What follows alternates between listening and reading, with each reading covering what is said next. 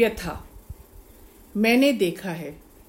रोज़मर्रा ही दूसरों के जीवन की घटित व्यथाएं लोग चाव से पढ़ते सुनते हैं, शायद यह सोचकर इससे उनकी अपनी व्यथा कुछ कम हो जाएगी।